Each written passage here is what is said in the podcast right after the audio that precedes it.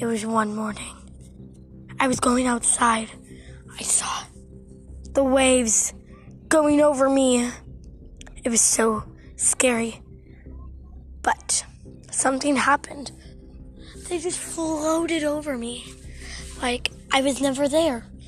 And like there's a giant, like it felt, so like they floated, like it was a giant barrier where they were floating over. It was really cool.